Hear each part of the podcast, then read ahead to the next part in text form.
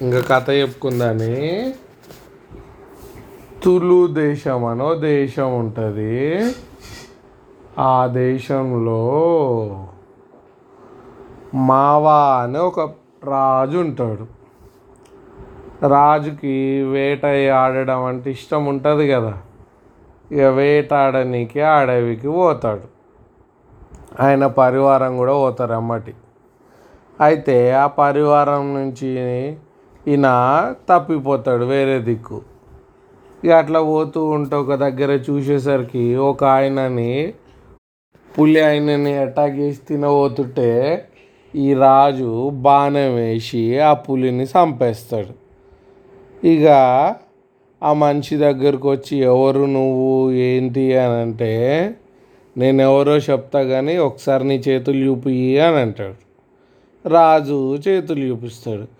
చూపియంగానే లటుక్కున ఈడు మొత్తం చేతులు బిర్రు కట్టేసి రాజు దగ్గర ఉన్న బంగారు మొత్తం దోసుకుంటాడు. దోసుకొని నేను దొంగని అని చెప్తాడు. నేను నిన్ను పులి తింటుండే కదా నిన్ను కాపాడినంటే పులి నన్ను చంపలేదు కదా నిన్ను నేనేమన్నా కాపాడమని అడిగినా పో ఇక అనేసి ఆయన దొబ్బేసి దొంగ వెళ్ళిపోతాడు. ఈ రాజు తప్పిపోయిండని ఆయన సైనికులు వెతుక్కుంటూ వెతుక్కుంటూ వచ్చేసరికల్లా రాజు చేతులు కట్టేసి ఉంటాయి. ఇక రాజు చేతుకున్న తాళ్ళని కట్ చేసేస్తారు బాటులు. ఇంకా రాజుకి ఇక అలా రాజ్యం పోయినాక అయ్యాలటి నుంచి ఎవ్వడు కూడా హెల్ప్ చేయొద్దు పరోపకారం.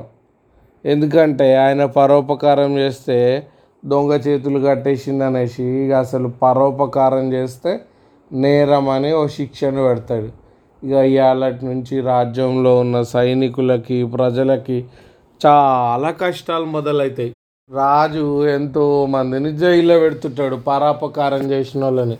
ఆ పరోపకారం అంటే ఒకరికి ఒకరు హెల్ప్ చేయడం. అట్లాంటి వాళ్ళు ఎవడెవడు చేస్తున్నాడో వాళ్ళందరినీ పట్టుకరానికి బటులను ఏర్పాటు చేస్తాడు.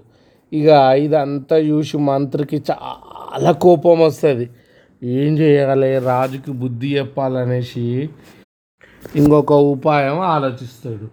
ఇక ఏం చేస్తాడంటే ఇక అర్ధరాత్రి పూట కొన్ని బంగారు నాణాలు అవి ఇవి సంచులు వేసుకొని ఇక అడవిలోకి వెళ్ళిపోతాడు. పోతే అక్కడ ఒక దొంగ దోసుకుంటాడు. దోసుకోగానే నీ అవ్వ ఎంత బుద్ధి తక్కువైనోడవరా?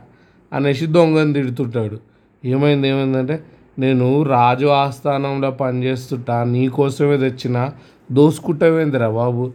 నువ్వు రాజాస్థానంలో దోసుకోనికి నేను నీకు హెల్ప్ చేస్తానంగానే ఆ దొంగకి.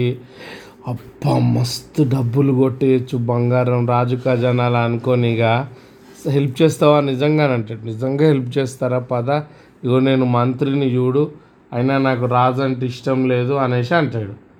మంత్రి దొంగని ఎంట పెట్టుకొని రాజు దగ్గరికి వస్తాడు.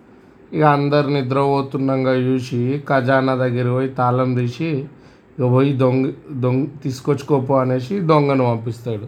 ఆడట్లా లోపడు పోగానే దొంగ దొంగ అని అరుస్తాడు. ఇక అప్పుడు రాజు భటులు అందరు వచ్చి దొంగను పట్టుకుంటారు. రాజు ఆ దొంగను చూసి గుర్తుపడతాడు. ఆయన చేతులు కట్టేసినాడు. కోపంతో వాడిని తలకాయ తీసేయండి అని అంటాడు. చూసి రాజా నువ్వు ఉపకారం చేస్తున్నావు. దొంగని సంపిస్తారా ఎవరైనా నువ్వు ఉపకారం చేయొద్దు కదా. నువ్వు మళ్ళీ చిక్కులో పడిపోతావు అనగానే అప్పుడు రాజుకు అర్థమైపోతుంది. అమ్మ నేను చేసిన శిక్షలు ఎవరికైతే ఉపకారం చేస్తారో వాళ్ళకి శిక్షలు వేస్తున్నా కదా తప్పు అయిపోయింది అనేసి ఇక వాళ్ళందరిని ఎవరెవరినైతే జైల్లో పెట్టిండో మంచి పనులు చేసిన వాళ్ళు వాళ్ళందరిని ఇడిపించేసి ఇక దొంగకి మరణదండన విధిస్తాడు. ఆ దర్ర కథ. ఇప్పుడు ప్రశ్నలు. రాజు ఏ జంతువుని చంపిండు అడవిలో? వెరీ గుడ్ దొంగ